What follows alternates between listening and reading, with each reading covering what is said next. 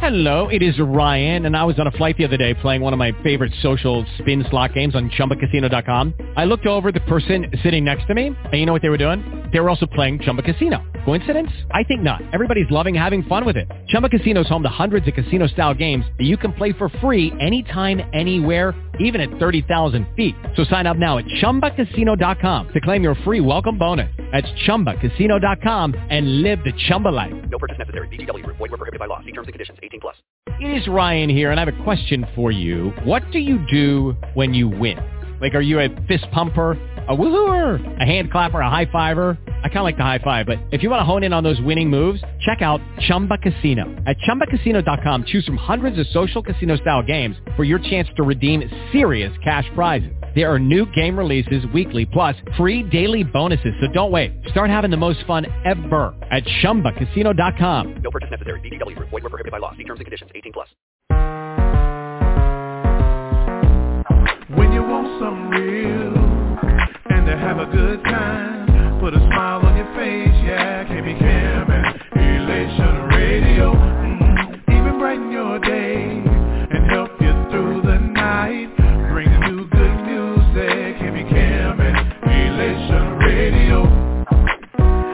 your host,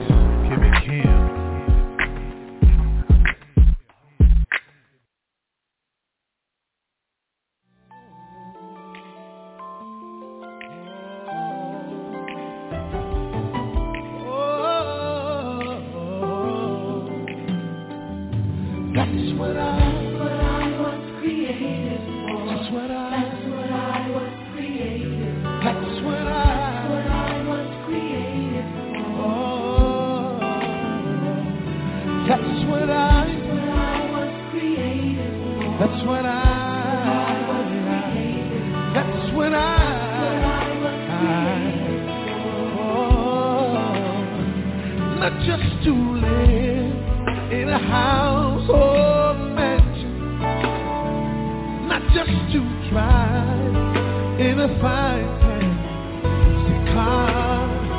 I just want more than the tangible possessions of this world.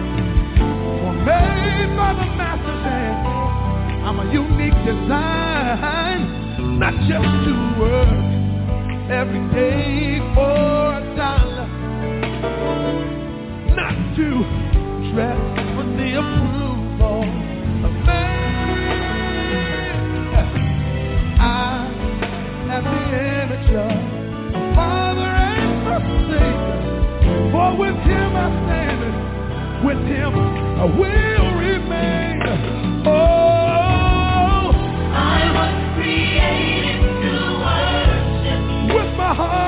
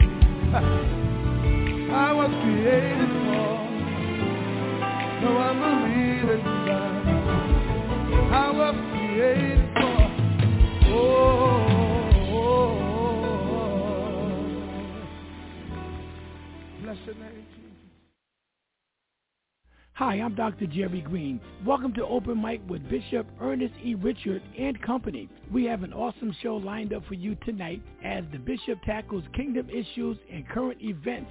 But first, let's receive First Lady Sharon Richard with her faithful financial moments. Good evening, First Lady. Thank you, Jerry. This is Sharon Richard with your faithful financing moment. One of my favorite scriptures is Proverbs chapter 3 verses 5 and 6.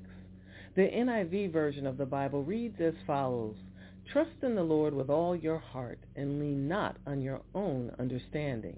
In all your ways submit to him and he will make your paths straight. In managing our finances, God wants us to trust him and seek him for guidance. In order to achieve this, we must first understand that we are simply stewards over our finances. Every dollar that we make really belongs to God, and we must seek him on how to manage those dollars. In managing our finances, we are stewards. As stewards, we must learn and implement God's principles in managing the money that he has entrusted to us. Fulfilling stewardship responsibilities requires that number one, that we spend quality time in prayer with God, asking him for his wisdom with respect to the money that he has entrusted to us. Sometimes we think we should only ask the Lord's guidance on what we perceive to be the big things. But remember, God is concerned even about the little things. Don't hesitate to ask him for direction in all of your spending decisions. Number two, we must regularly study and meditate on God's Word with regard to finances. There are more than 2,000 references to money in the Bible. As we study, God will reveal to us how we must allow the learning from our readings to manifest in our lives. As Joshua 1 and 8 tells us, keep this book of law always on your lips. Meditate on it day and night so that you may be careful to do everything written in it. Then you will be prosperous and successful. Number three, demonstrate your faith in God by trusting God to provide your needs and direct you according to his will. In Matthew chapter 6 verse 31 and 33, Jesus tells us, do not worry saying, what shall we eat or what shall we drink or what shall we wear? But seek first his kingdom and his righteousness and all these things will be given to you. Make your commitment today to obtain God's peace in managing your finances and fulfilling your responsibilities as a steward. This is Sharon Richard with your faithful financing moment. Up next, Nina Taylor with your gospel news, followed by Open Mic with the Bishop with your host, Bishop Ernest E. Richard Jr.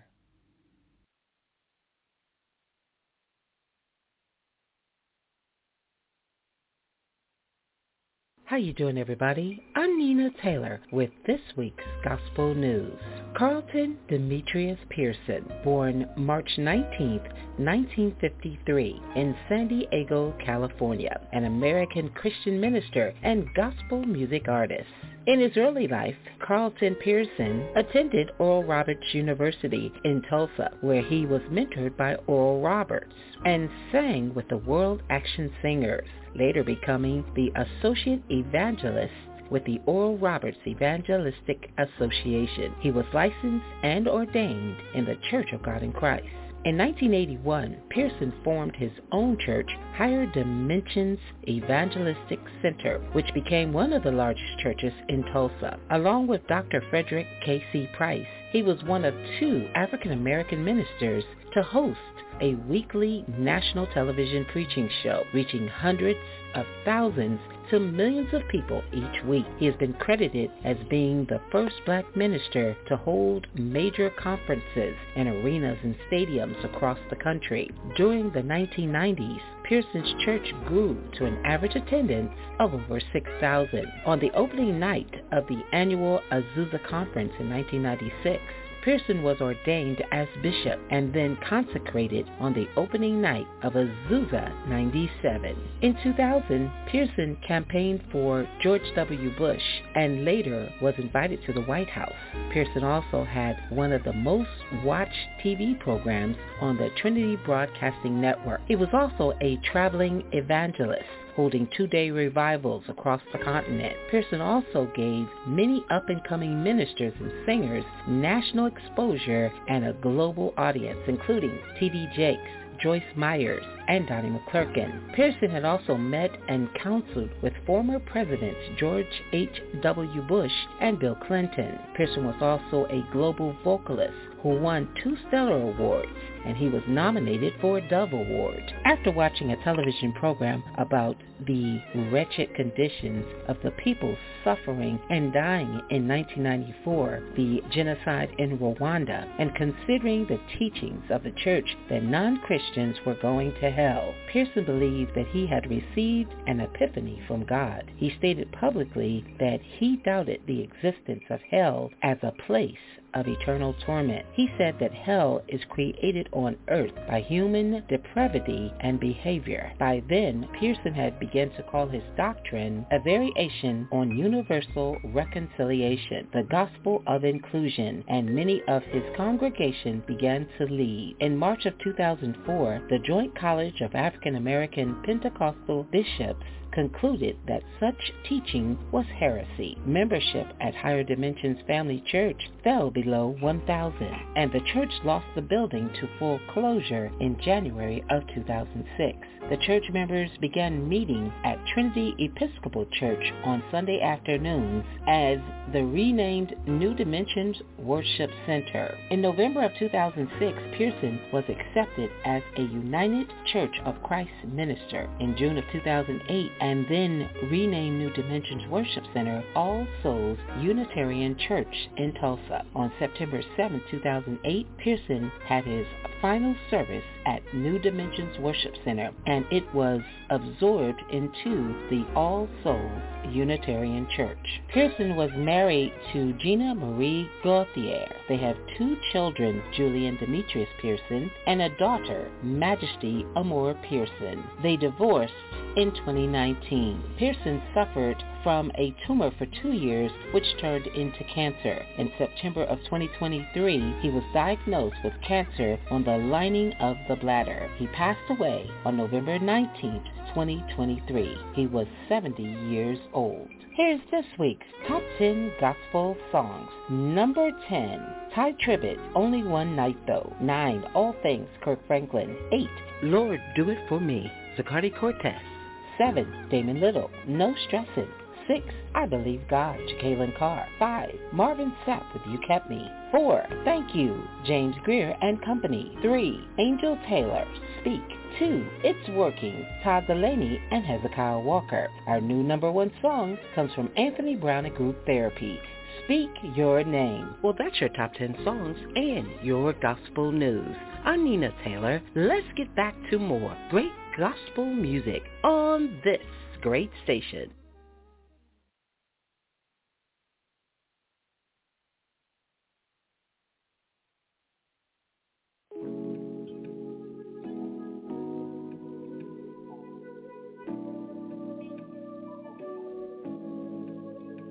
Hello, I'm Nina Taylor. Welcome to Open Mic with Bishop Ernest E. Richard and Company.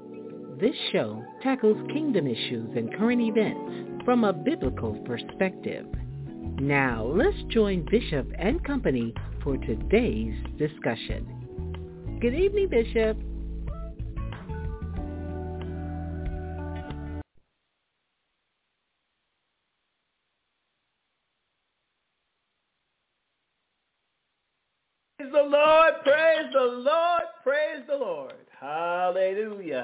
I don't know about you, but as the song said a little bit earlier, this is the day that the Lord has made.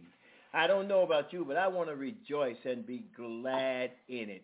God is so awesome and so wonderful, so loving and kind. He gave us another opportunity to come together and to be able to study his word and to see what thus saith the Lord concerning his word. I want to welcome those of you who are joining us by way of radio as well as by way of social media. This is the Power to Stand Outreach Prayer and Bible Study and you are now entering into the Bible study portions. We pray that all that is shared with you, you will have opportunity and chance. And I'm going to ask those of you on the phone line that if you are able to, unless you have a question, please mute your phone so that the background noise is very minimal. I bless God for each and every one of you. I know Sister Richard and I call ourselves going to barbecue a little bit, and before we know it, the time got away from us. So we had to quote unquote barbecue in a hurry. By the way, Sister Richard, don't bother the chicken kebabs. We got to finish cooking them bad boys. Anyway, let's move forward because that's not what's important. What is important is there's another type of cooking about to take place. And it is the meat, the, the, the meditating and the marinating of the word into our spirit. We're on page 78 in our book, which is entitled Survival Kit. And for those of you that want to join us, we ask that you would uh, uh, do the Survival Kit. You would go and get the book entitled Survival Kit. You can find it on Amazon. And we look for each and every one of you to come and to be part of what God is doing in each and every one of us. We so bless God that you've taken this time. So without further ado, let me ask a question. I need everybody that's on the line. I have one, two, three, four sets of scriptures that I've got to pull up. So I'm going to ask everybody on the line, and I want you to tell me who you are and what you're going to take. I'm going to read Ephesians chapter 4, verses 22 through 24. I need someone to get Matthew chapter 5, verses 21 through 28. We're going to go 21, 22, and then 27, 28. But I want to make sure you know what area you're in. Then I definitely need somebody to get Philippians chapter 4, verses 7 and 8. I hope you're turning to these pages now. Let me know what you're taking so that when I call for the scripture, we are ready to go into it. Romans 8, chapter 8, verse 37 through 39. And then I need someone to get Romans chapter 6, 1 through 11. Let me quickly pray. Precious Father, in the name of Jesus, thank you for this opportunity to be in your word. Thank you for these great people with whom you've assembled here, whether it's by radio, whether it's by social media, whether it's on the prayer line, God. Open thou our eyes that we may behold wondrous things out of thy law. Help us to see, know, understand, and perceive what it is that you would have us to know. And help us to put into use that which you are training us in as we move forward. I've already decreased. Holy Spirit, I need you to increase. This is not mine. This belongs to you, God. You've allowed me to be a steward over it. And so, God, as a steward over that which you've assigned to me to do, I look for you through the Holy Spirit to speak your heart, your mind. Teach these thine people in a way like we've never done before. Do this for us. We'll be ever so grateful to give thy name the praise, the glory, and the honor. For it's in the mighty, matchless, majestic name of Jesus we do pray. Let me read, amen, uh, Ephesians chapter 4, 22 through 24. Today's subject is victory through surrender. Victory through surrender. Those of you that have your books, it's page 78. Those of you that don't have a book, the first set of scriptures, Ephesians chapter 4, verses 22 through 24. Here's what it says in the Amplified Classic Version. It says, now let me go up to 21. I might as well do it from 21. All right? It says, assuming that you have really heard him, meaning Jesus, Paul's talking to the church at Ephesus, and been taught by him. I'm going to ask one more time, whoever that is. I hear a lot of clicking. I'm not sure what that is. Please mute yourself until it's time for you to talk. I want to eliminate as much noise as possible. Thank you. Assuming that you have really heard him, meaning Jesus, and taught by him, as all truth is in Jesus, embodied and personified in him. Strip yourselves of your former nature. Put off and discard your old unrenewed self, which is characterized, which characterized your previous manner of life and becomes corrupt through lust and desires that spring from delusion. Oh Lord, we got to talk about that. And he constantly and be constantly renewed in the spirit of your mind, having a fresh mental and spiritual attitude, and put on the new nature, the regenerated self created in God's image God-like in true righteousness. Now, I want to throw a couple of things out there, and those of you, whether you're on the phone line or whether you're listening, I need you to act to think about something. First and foremost, let me help you understand. Paul is giving us, a, giving, a, telling us to make a deliberate decision as Christians to lay aside and put off our old nature. Now, you got to get this picture in your mind. Imagine you buying a brand new suit, say five years ago. The suit was brand new. And you've had this same suit on every day, 24-7, for the last five years. And then someone comes by and shows you a better suit, something better to dress in. That means that intentionally you want to take off that old suit and then you want to never to put it on again. You don't ever want to wear it again because in your mind you have graduated, you have moved on. This is what happens to us spiritually speaking when we as sinners, and now keep in mind the Bible says that we were born in sin and we were shapen in iniquity. David talked about that in Psalms 55. I'm sorry, 51. I said 55. In Psalms 51, we were born in sin, and the reason why we were born in sin is because Adam, the first man, sinned against God. And because of one man's sin, all men became sinners. Now, I'm sorry, ma'am. I'm sorry, sir, with all your good works and how kind you treat people and how generous you are giving to various charities, including the church. I have to be the one to tell you, I didn't make up the rules. This is what God said in his word. He says, for all have sinned and come short of the glory of God. And those of you who are saved, sanctified, Holy Ghost filled, fire baptized with a mighty burning fire, you are now been translated from from darkness into light. In other words, spiritually speaking, because of the, the substitutionary work of the Lord Jesus Christ, you have now come reconnected to God through Christ Jesus. And because there is a reconnection spiritually, there's still a disconnection physically. And you need to understand that in order for you to be fully connected to God, you have to bring your flesh under subjection. Trust me when I tell you, your flesh will try its best to consistently, constantly, continuously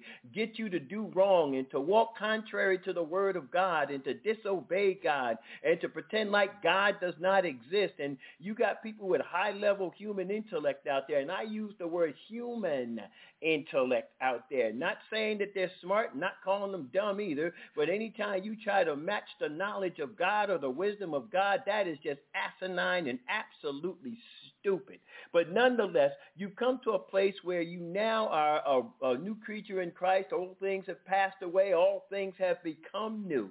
So now you're in a position where you have to turn around and have to make a decision to give yourself up, to make yourself available to God, to put yourself in a position where you say, for God I live and for God I will die. You commit yourself wholly, unconditionally to the Lord. That kind of decision settles the outcome of the basic inner war. Now, I'm going to call it a civil war within you. And the reason why I'm going to call it a civil war, you got your old nature who's trying to stay stay alive and trying to be active in you, but then you have the power of God trying to work in you, trying to work through you. You know, the power is, God's power is trying to render your flesh helpless and meaning that your flesh will no longer dictate where you go and what you do and how you handle things. And you have to make a permanent commitment to Jesus Christ and allow his full power to become active in you.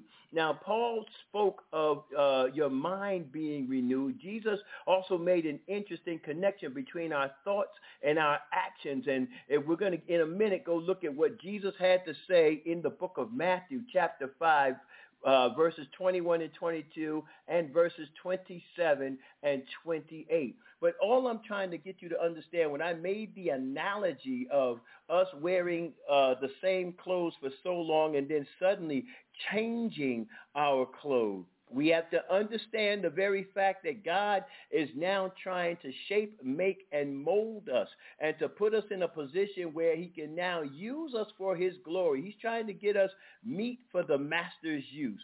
God wants us to be in a position where he can bless us, where he can work in us, work through us, work for us. Amen? Amen. So looking at these particular scriptures, you have to understand something. As we begin to grow in Christ, we do have a responsibility. We have to learn how, and I know we're looking at uh, uh, uh, uh Ephesians chapter uh, 4. There is something that we have to do. Equipping the saints for the work of the ministry is not an easy job. It's much harder than shepherding. See, all those who God equips to be able to equip others for ministry, we have to understand our goal is that to get the sheep ready, to equip people. We have to give them certain gifts. We've got to communicate with them. We have to sometimes affirm them. We have to recognize the gifts that God has given them. We've also got to understand their weaknesses and try to work out their strength. We have to give them time, effort, energy, and some focus. We have to give them ownership or allow them to have a level of ownership and responsibility in the ministry. We have to become a resource in terms of, uh, of atmosphere, in terms of training, in terms of support tools. And we have to make expectations extremely clear. And I'm saying this for those of you that are on this line and that are on these uh, uh, social media platforms. If you are a leader, all that has to happen. We've got to eliminate any and all unnecessary burdens. We catch them doing something, be good, talk positive to them, reward them. It's so easy to tear people up and to string people along and make people feel like they're less than who they are when we fail to, uh, you know, give accolades when they do great things, but give them what I call uh, uh, uh, and I want to be careful how I say this because it's not our place to browbeat anybody. It's not our place to punish anybody, to verbally assassinate anybody, to lash anybody. When somebody does something wrong or is out of line with the word of God, we have to make them understand that God is working in us, working with us, working for us. God wants us wants the best. Now, do you want somebody tearing you down? We want somebody trying to shred you and pick you apart? Of course you don't. So then my next question to you is why would you even think about trying to do it to somebody else? Now, with that being said, let's go check out what Jesus had to say in Matthew 5, 21 22, 27, and 28. Who actually has it? And I pray you have it right now. I don't want you looking for it because I asked early for you to go ahead and find it. What does uh, what does Matthew chapter 5 verses 21 and 22 say? Come on and read for me, somebody. And we have crickets. Come on, people, listen. When I'm giving you assignments, one of the things in obedience, you have to pull that assignment up. I apologize. Okay. I was on mute. Go ahead, sir. I do apologize. Thank you. I appreciate you. Chapter 5. You sir- have heard Go ahead. chapter 5, but I will be reading from chapter 5, starting at verse 21 from the Amplified Version. Okay. You have heard that it was said to the men of old, you shall not murder, and whoever murder shall be guilty before the court. But I say to you that anyone who continues to be angry with his brother or har- harbor malice against him shall be guilty before the court. Uh-huh. And whoever speaks to his brother, Raca, shall be guilty before the Supreme Court. And whoever says, you fool, shall be in danger of the fiery hell. Okay. Hold that right there. Fiery hell. Hold that right there. Think about this. Now, Jesus goes back to the Old Testament, and he reminds them of what the Old Testament said. And he tells them the scripture says, and as a matter of fact, it's in the, uh, I believe it's the 20th chapter of Exodus, if I'm not mistaken, thou shalt not kill. And if I'm not mistaken, I think that is the fourth or the fifth uh, commandment. And he says, whoever kills shall be liable and unable to escape the punishment imposed by God's law, court of law. And not just God's court, God has set up the civil court, the same ones we know about today that we see across America, whether it is a, a, a district court, a regional court, even up to the Supreme Court. If they bring you in on a murder charge, 99.9% of the time, if you are guilty or found guilty, there is a punishment which includes death.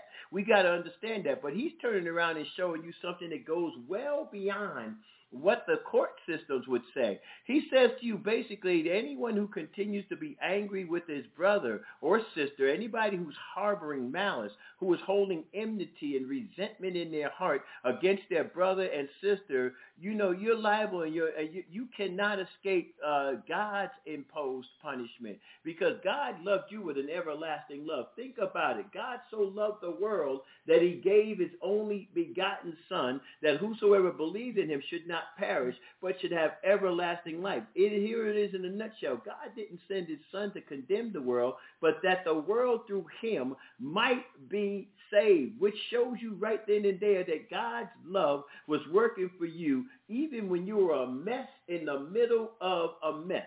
God's love was working for you. So why is it that you are unable to forgive your brother, unable to forgive your sister? What is it that they have done that you find that you can no longer or you have no ability to forgive them? Look at this thing. You got to pay attention to this. Now, I'm going to show you something else that he's saying in verse 22. Whoever speaks contemptuously and insultingly to his brother shall be liable and unable to escape in punishment. Now, this is where it's talking about the natural courts. You know, slander in this day and age, especially in this day and age, you, people can take you to court for slander in case you did not know. That's why we need to be careful. Not that we as Christians need to spend any time, effort, or energy in anybody's court at any time trying to sue somebody because he said, she said.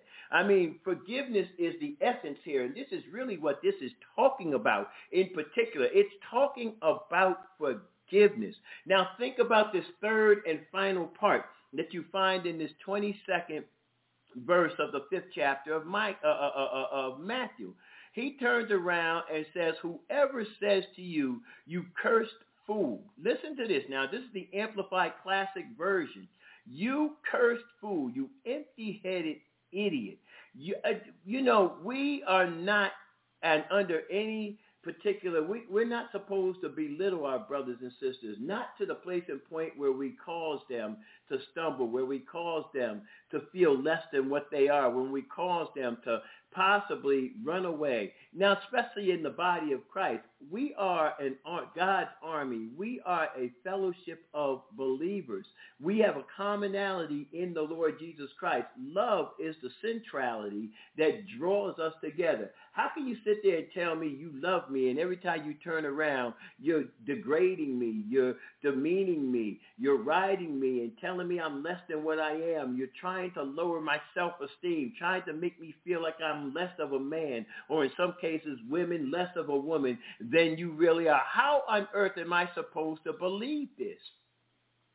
Think about this for a minute. Amen. Amen. How? We can't do it. The problem here is a lot of us we want to uh, we we we want to be recognized. We want to you know uh, uh, uh, uh, put ourselves in a position where we want to look the best in the presence of people. But listen to me, beloved. This is not about looking your best in the presence of people. This is about being your best in the presence of Almighty God. Jesus here in this particular chapter is demonstrating that those of us who are born again, baptized, blood washed believers, we have to develop and we have to begin shaping the perspective of those to whom God has assigned us to. And Jesus challenged the normal human perspective. You can go through this whole thing, and I'm not going to really get into it because they call this the Beatitudes. When you look at verse 5, uh, chapter 5, I'm sorry, you know, he talked about spiritual poverty and success, sadness and mourning, meekness and gentleness. He talked about passion and hunger. He talked about purity and integrity, peacemaking and revenge, persecution and adversity. But then he turns around and defines with a bit more what it is that he's actually looking for. Let's look at verses 27 and 28. What do you got, D? Come on and read for me. You have heard that it was said, you shall not commit adultery. But I say to you that everyone who looks at a woman with lust for her has already committed adultery with her in his heart. Put uh, 29 and 30 in there because we cannot talk about those two and not talk about the next two. Put 29 and 30 in there. If your right eye makes you stumble and leads you to sin, tear it out and throw it away. Keep going. For it, for it is better for you to lose one of the parts of your body than for your whole body to be thrown into hell. Come on. If your right hand makes you stumble and leads you to sin, cut it off and throw it away. For it is better for you to lose one of the parts of your body than for your whole body to go into hell. Now I'm going to ask you guys a question, and I need all of you, those of you that can unmute your phone, long as there's no background noise. Do you think Jesus is talking literally, or do you think he's talking figuratively? Figuratively. Okay. Anybody else? Anybody else? Come on. Figuratively. All right, figuratively. I'm, and I'm going to come back to mm-hmm. 29 and 30 in a minute. Let's deal with 27. You've heard it said, thou shalt not commit adultery. Again, when you look at the Ten Commandments, that does say, thou shalt not commit adultery. Under the commandment of adultery, any man or woman that was caught in the act of adultery was supposed to be stoned according to the law. Now, Jesus comes and says something not different, but he's trying to help you understand how deep this thing goes when he talks about adultery. He says in verse 28, any one of you who so much looks at a woman, or in some cases as a man, with evil desire for her has already committed adultery. What does that mean? It just simply means when you're looking at a woman, man, with a lustful eye, or a man, woman with a lustful eye. And let's just paint some scenarios here. I don't want to hear no TMI because that's the problem with the body of Christ now. We never talk plain. We spend too much time dancing around the issue. I'm sorry, fellas. If you see a young lady, even though she is not properly dressed, her breast about to fall out of her blouse, she has on this little skimpy bathing suit looking top, uh, then you got, uh, and she's got on this thing called a thong where her butt cheeks is hanging out, and she's got more wiggle than Jello, and you sitting there saying, "Man, I'd like to get a piece of that." Hello, you just committed another level of adultery. Uh, you say, "Well, Elder, uh, Pastor, Bishop, I'm not married." This isn't about marriage. This is about you looking on something that doesn't belong to you and wishing you can get next to that thing that does not belong to you. And if you're married, it's a double whammy for you because here you are in a nutshell. You're looking at this woman as if to say, man, I could rock that. And here you holding your wife's hand walking down the street. What's wrong with you, crazy person? Now, here's the principle. Think about this. Here's the principle. Verse 29. If your right eye serves, and listen to this, if your right eye is causing you to be trapped, if your right eye is ensnaring you or is putting you in a position where you possibly could stumble and sin, when it says pluck it out and throw it away, it means you have the control to be able to put your right eye in check. It is better that you stop looking and stop putting yourself in that position than excuse me, than to, um, to allow yourself to continue lusting. See, we talked about this weeks ago, so let's just go back over this real quick. Think about this for a minute. When we talk about lust, when it's conceived, it brings forth sin.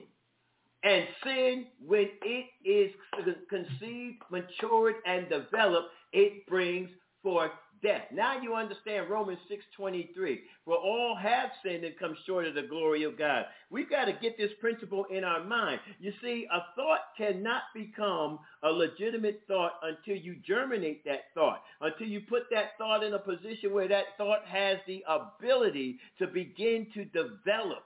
And it's when that thought has that ability to develop that it has the opportunity to go into your spirit and bring about manifestation. Why do you think rapists do what they do? Why do you think molesters do what they do? Why do you think men and women go and watch pornography as much as they do? Some are trying their best to quit, but somehow it seems like they're being held in bondage. It's like something has got control of them. You got to understand they've allowed that thing to manifest. They've allowed that thing to fester. And like a cancer, it's spread throughout their body. It has encapsulated their mind to the point and place that even if they wanted to quit, if it weren't for the power of the Holy Spirit, they would have no hope whatsoever. Am I making myself uh, understood? I pray that I am. Yes. It says in verse 30, if your right hand serves as a trap to ensnare you or is an occasion for you to stumble and sin, cut it off. In other words, you have control to put that thing from you. You have the ability to cause that member, whether it's your eye or whether it's your hand. You see, your eye will show you something, but your hand will do something.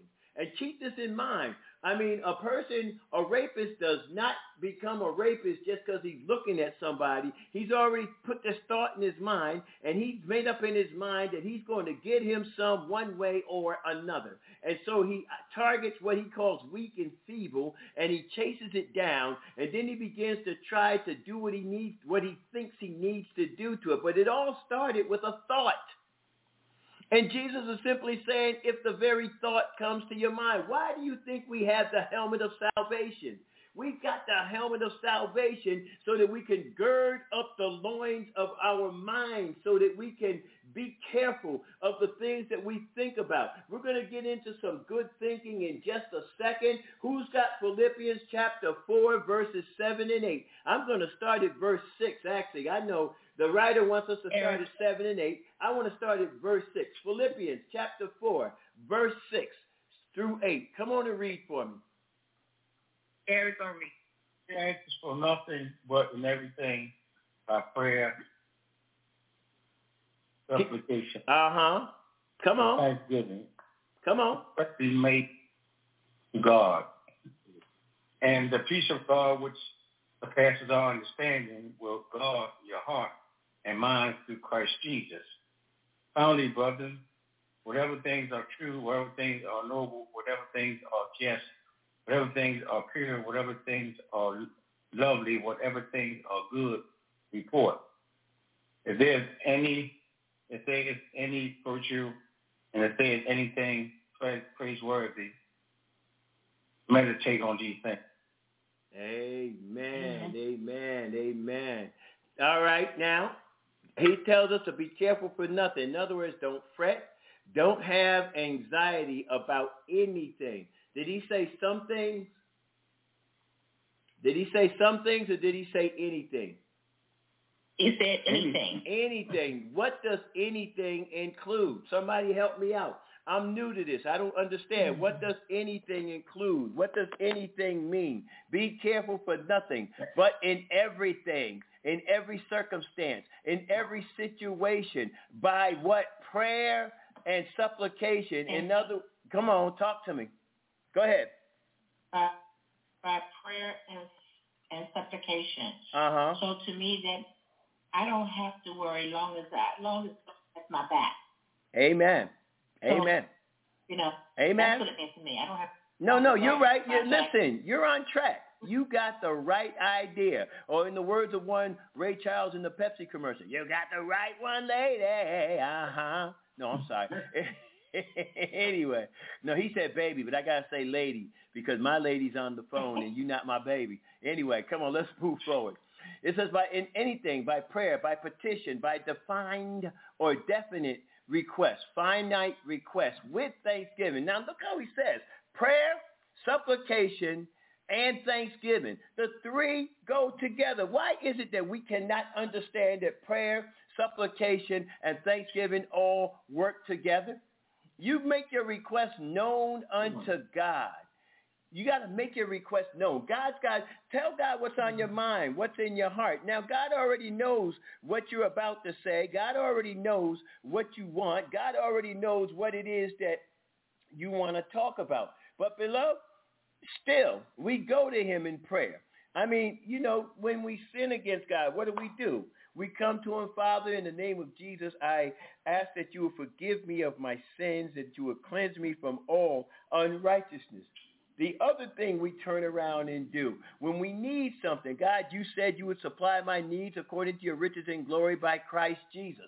Anytime we have a desire, Father, it's my desire to go over into Africa and visit the country. And if you should open a door for ministry, I look for you to grant it. But you got to make that request known through prayer and petition. When you petition God, what does anybody understand how the petition works or how a, a, a, a, a definite request comes up? I mean, if I turned around, now I'm going to show you something. As children, think about yourselves. Those of you that have children or have had children, they might be grown now, but think about this. How many times has your son or daughter come and asked you a hundred times for the same thing? Mom, can I go to this party? Mom, can I go here? Mom, can I do this? Mom, can I go there? Can I do this? Can I have this? Can I have that? Now, my, our great grandson was with us for a little while, uh, and you know during the school year. And my wife will attest to this, and I don't know if she wants to say anything on it, and I'm hoping she does, but I'm going to put this out here. My our great grandson would turn around, grandma, grandma, grandma, grandma, grandma, grandma, grandma, grandma, grandma, grandma, grandma, grandma, grandma, grandma. Y'all see what I'm doing? Oh, grandma, grandma, grandma. Every 15 seconds, grandma, grandma, grandma, grandma, grandma, grandma, grandma. And every time he said grandma, he's asking grandma for something. But see, this is the way we should be with God. When we come to God and we prayed according to his word, believe that he is and is and can do that which he says he can do, God doesn't mind us petitioning him. But do it with thanksgiving. Father, I thank you that you've supplied my needs according to your riches and glory. I thank you that everything I have need of has already been granted me and made available to me. Father God, I just love you for who you are and thank you for everything you're about to do. Thank you for the breakthrough. Thank you, Father God, for holding it all together. Thank you, God, for allowing me to be steadfast. You thank God in advance. Continue to make your request known unto God. Now get this. Verse 7, and we're still talking about victory through surrender. You got to understand that God's peace, the peace of God, the peace that passes all understanding, a peace that shall be yours, a peace that brings you to a tranquil state, a peace that gives your soul assurance of its deliverance, its salvation through Christ Jesus. We have to understand that we have to fear nothing from God, but we have to be content with uh, uh, in our earthly lot until God either gives us what we're requesting or makes a way whereby we can at least have that request fulfilled. And he brings us that peace, a peace that transcends all understanding, that peace that mounts and is a garrison and a guard over our hearts and our minds through Jesus Christ. But the part that I wanted to get to is right here. When we thoroughly understand who we are in Christ Jesus, we have to understand there is no need for us to be anxious. There's no need for us to be worried. There's no need for us to be overly concerned. There's no need for us to take thought for tomorrow, for tomorrow shall take care of itself. It says, for the rest, brethren, whatever, get this, whatever is true, what do you consider true? Thy word, which I've hid in my heart, that I might not sin against you. Your word, God, is true. Whatever is worthy of reverence, God is worthy of reverence. His word is worthy of reverence. It's what uh, heaven is worthy of reverence. Whatever is honorable, the position that God has placed you in, He's made you to sit in heavenly places in Christ Jesus. Whatever is just, whatever is pure, whatever is lovely or lovable, whatever is kind, whatever is winsome, whatever is gracious, if there's any virtue, if there's any praise, if there's any excellence, if there's anything worthy of praise, think and weigh heavily on, take into account those things and fix your minds on them. Did anybody understand what I just said? Do I need to say it again in other words? Talk to me, y'all. Somebody explain to me what I just said just now. Talk to me. Mm-hmm. Oh, listen to y'all. Come on, one at a time. Not everybody at once. Thank you, Christopher. Resting in assurance that God is. That's really what you're doing. When you're being mm-hmm. when you're being careful for when you're not being anxious, when you in every situation, every circumstance, by prayer and by supplication, with thanksgiving, making your request known unto the God of your salvation, you're giving thanks to him because you know he has everything under his control and he has the last word. He has the last say. You understand the peace which passes all understanding is keeping your heart. It's keeping your mind. It's transcending your understanding. It's building a protective wall around that which you trust and believe God to do through Jesus Christ. Now you can rest because you can think on those things that are true and just and lovely, those things that are honorable, those things that are pure, those things that are kind and gracious, those things that are virtuous, those things that are excellent. You can think on those things. Does that make any sense to anybody other than me? Yeah. What, I like about All right. like about this scripture is it shows that that that that that that everybody can't have this peace. You have to be a believer, and in order to receive it, it is a gift from God. All right. All right. Mm-hmm. And I mm-hmm. agree with that. It is a gift from God. But is Paul not through the Holy Spirit encouraging you to receive?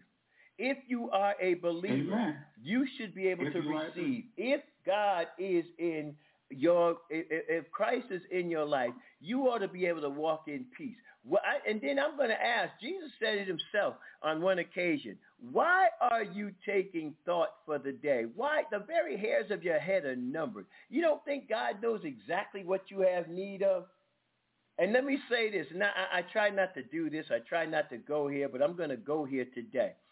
Sometimes when some of us pray, we repeat and repeat the same prayer over and over and over and over again. I'm going to show you what it sounds like. Imagine your child just coming home from school. You're in the kitchen and you're cooking, trying to get dinner ready. Okay? Y'all follow me for a minute. And then your child leans their head. I know I did this before, Sister Richard, so just let me do it one more time so they'll get the picture. Your child leans their big old forehead on the screen, and instead of telling you exactly what they want, they just sit there to mom, oh, mom, pretty, pretty, please, mom. Hey, mom, mom, mom, mom, mom, mom, mom, mom, mom, mom, mom, mom, mom, grandma, grandma, grandma, grandma. Pretty, please. After a while, boy, what you want? That's what you're going to respond to. You don't think God don't do that from time to time? He's a God of specifics. Mm-hmm. And all you got to do is be specific in your prayer time. While you're praying to God, tell him precisely what you want. See, God wants to hear your heart. But the way to approach him, the Bible tells us, let us therefore come boldly unto the throne of grace that we may obtain mercy and find grace to help in a time of need. But there is a way to approach our Father. Don't walk up on God like he might be some ATM. God, you told me you was going to give me $75. I don't see the $75, God. Where's the $75? No. A surrendered heart is going to reverence the God of their salvation. A surrendered heart is going to acknowledge the fact that he is God, that the cattle on a thousand hill belong to him. A surrendered heart is going to trust the God with all their heart and lean not to their own understanding. A surrendered heart is going to turn around and understand that if they acknowledge God in every aspect of their way, that he's going to direct their path. If you don't, God doesn't manifest it materialistically right then and there. God is preparing somebody to bring it to you. And you've got to understand that. You've got to put that in your spirit and recognize that God is working it out specifically for you. But here is the bonus to this whole thing. He is not just working it out specifically for you.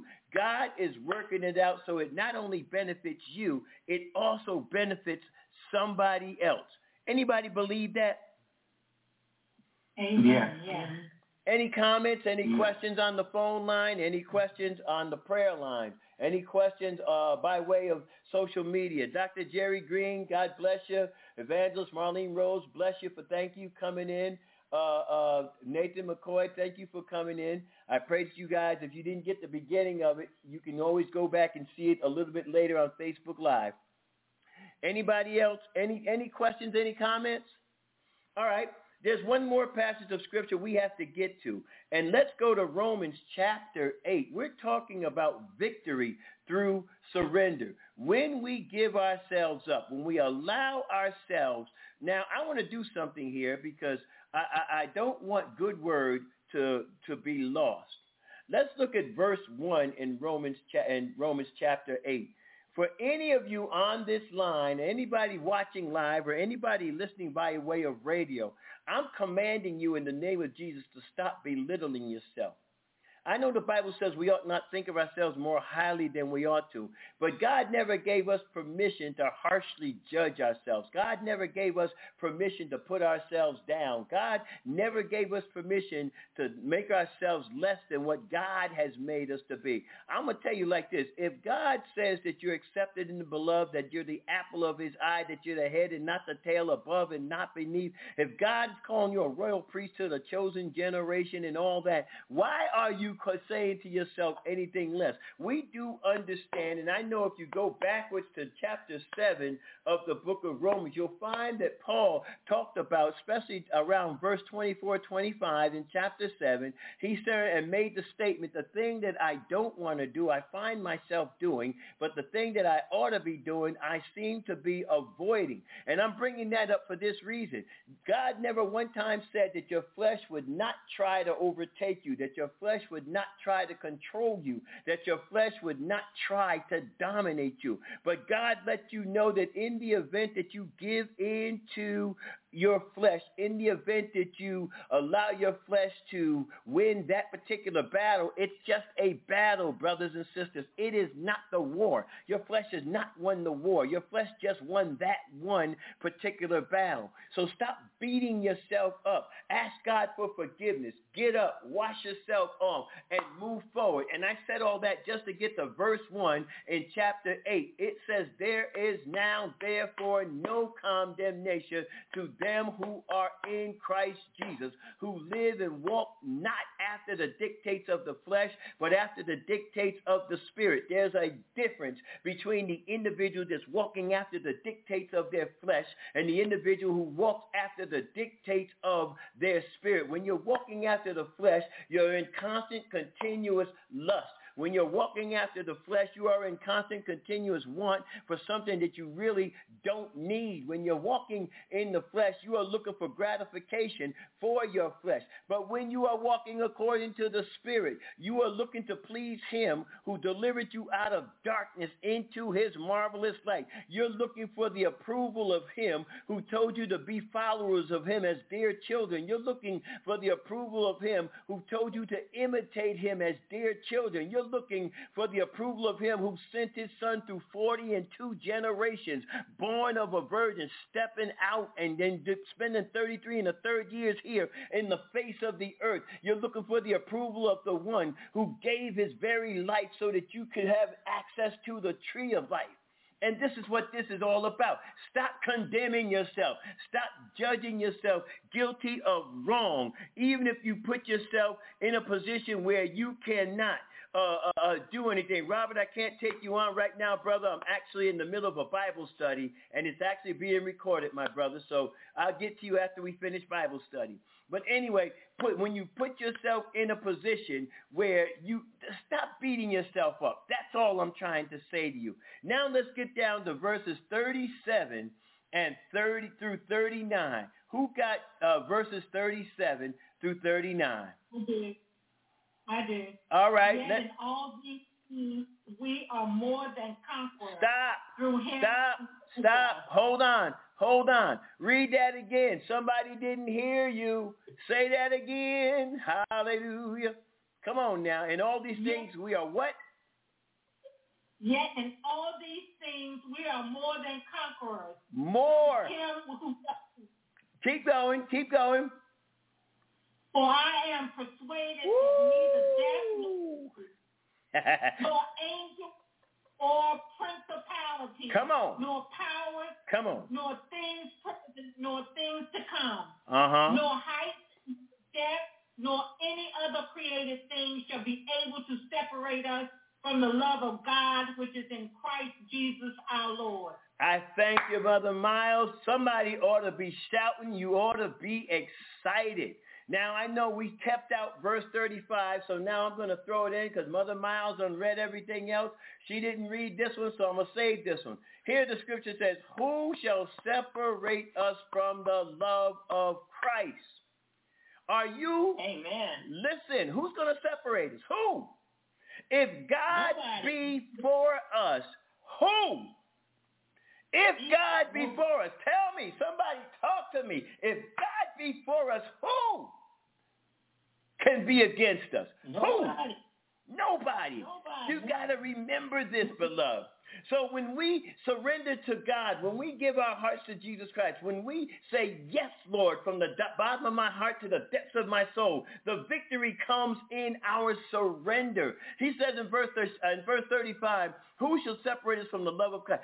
Suffering. Some of us are suffering through some things right now, whether it be of a family member, on your job, in your community, whatever. Shall affliction or tribulation? Let's look at suffering, affliction, and tribulation. You would think all three were the same thing, but all three are three different things. When you're suffering something, you are enduring it. You're putting up with it. You're going through with it. You're allowing God to guide you through it. I like what David says, yea, though I walk through the valley of the shadow of death, I will fear no evil, for thou art with me. Thy rod and thy staff, they comfort me. I'm suffering right now, God, but I know you got my back. You're not going to leave me in this condition. This too shall pass. Therefore, I count it a joy and an honor when I go through diverse temptations, shall affliction. People are mistreating me.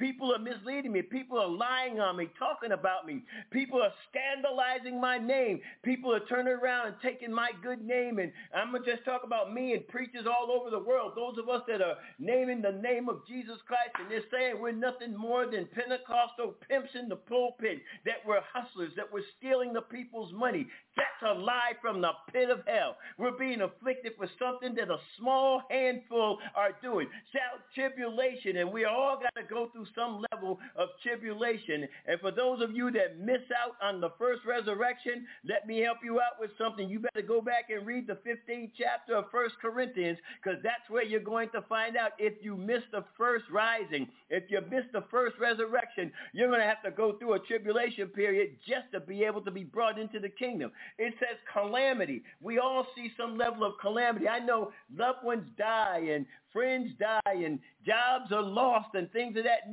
and distress. It seems like everything in your family is falling apart. It seems like every time you turn around, here's something else. You know, my baby's acting up. My son's going crazy. My granddaughter done lost her mind. My grandson done cracked up and went crazy. The dog is losing his mind. The caterpillar's acting stupid. The cat won't meow no more. Or persecution or hunger or destitution or peril. Oh, my goodness. Paul is naming at least eight things in that 35th chapter. But he goes on and says, yea, for our sake, we're put to death. We die daily. all day long, and we're counted as sheep for the slaughter. And all Paul is simply saying is, as sheep go in to be slaughtered, they have no idea that their life's about to come to an end. And when you give yourself away, this is what it means to be crucified with Christ. Nevertheless, you live, but it's not you, but it's Christ who lives in you. And the life you are now living in the flesh, you are living by the faith of the Son of God who loved you and gave for you.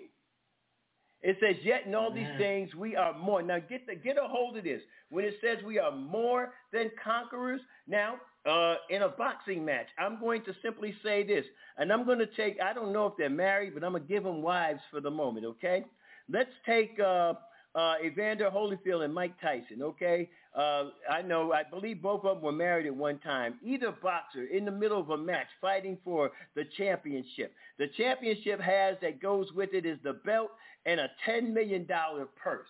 Okay? He has trained Either one of them has trained for six to nine months, and they have done their calisthenics. They have done their road work. They have done everything they needed to do, jump rope, medicine ball, the whole 20 yards, you know, have shadow box, have gotten in the ring and sparred with people, and they prepared themselves to do battle. They get into the ring and they meet their opponent and they eventually beat their opponent and they win the $10 million purse plus the belt. Now they went through all that work and all that turmoil and all that trial, all that stress, all that strain, all that pain. They put up with it over that long period of time only to come home and the wife turns around and he hands her the paycheck. Now, he was the conqueror in the ring, but who just became more than a conqueror?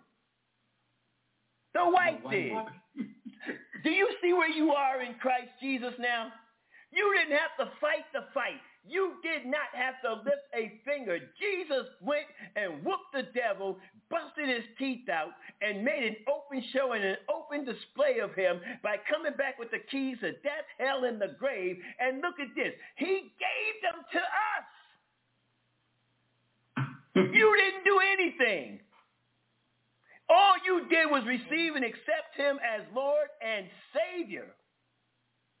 And you became more than a conqueror through him who loved you and gave himself for you.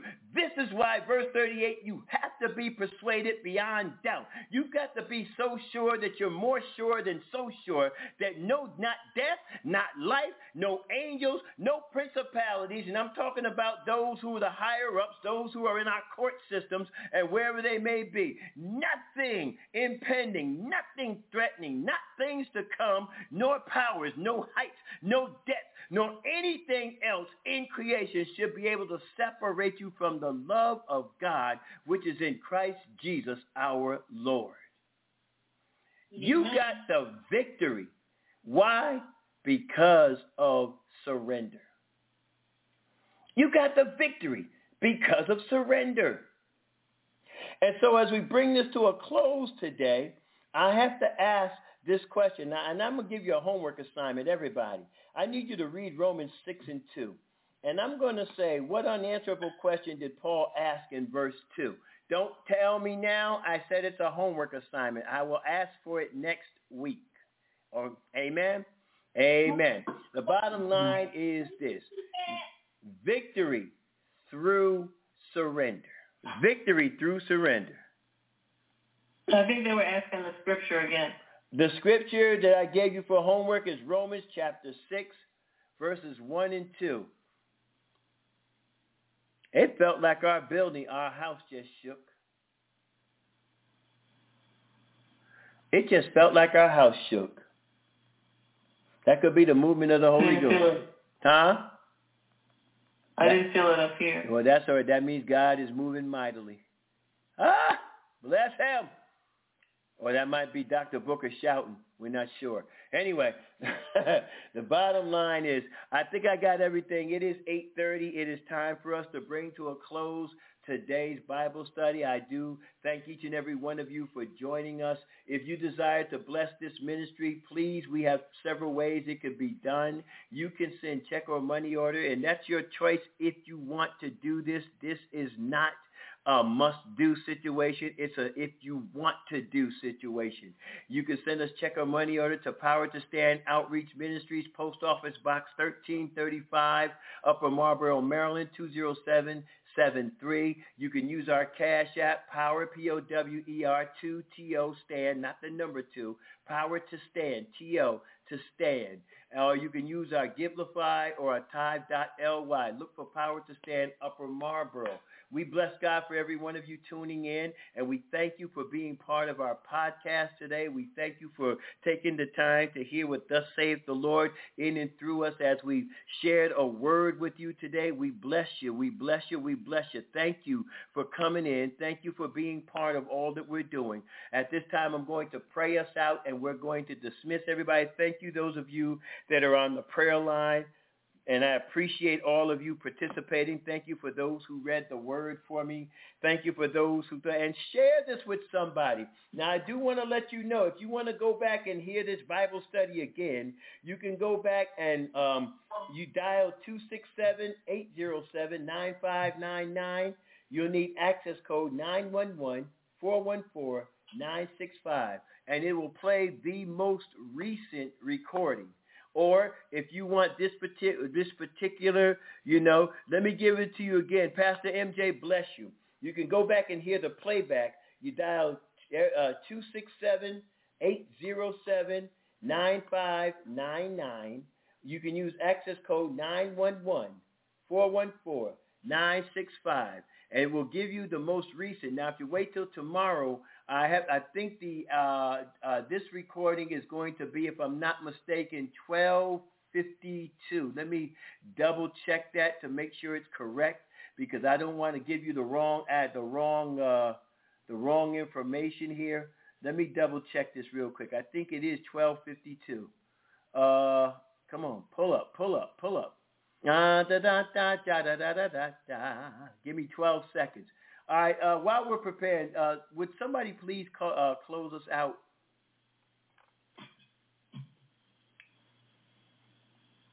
Somebody please. Glory, hallelujah. Come on. Go ahead, Deacon, sir. No, no, no, you go. Glory. Father, we thank you for this opportunity to study your word, Lord. We thank you, Lord, that as we continue to, to grow in our knowledge and understanding, Lord, that you will continue to bring about the changes in us that we may truly honor you with all that we do, Lord. Lord, I thank you, Lord, for even the opportunity to share about you with others, Lord. As we increase our understanding, Lord, we thank you, Lord, for the opportunity to, to continue to impart that, that knowledge uh, with others that we meet, others that we come in contact with. So, Lord, we praise you. We thank you, Lord, for our teacher of this evening, Bishop Richard. Lord, we thank you, Lord, that you cover him, keep him, guard, and guide him, Lord. We thank you, Lord, that you're blessing each one that was a part of this Bible study and prayer time, Lord. We thank you, Lord, that as we prepare to end this session, Lord, and we prepare to get sweet rest, Lord, we thank you, Lord, for your peace to rest upon us, Lord, and we thank you for another opportunity to serve you again. We ask you this in Jesus' name. Amen. Amen. That Amen. the reference Amen. number is 2484. You want to reference 2484, that play. If you want to hear it audibly, playback number 267-807-9599, access code 911-414-965. You want reference number 2484. The Lord bless you. The Lord keep you. The Lord cause his face to shine upon each and every one of you. I'm Bishop Ernest E. Richard for Power to Stand. May God's peace continuously be with each and every one of you. Have a great night, everybody. Amen.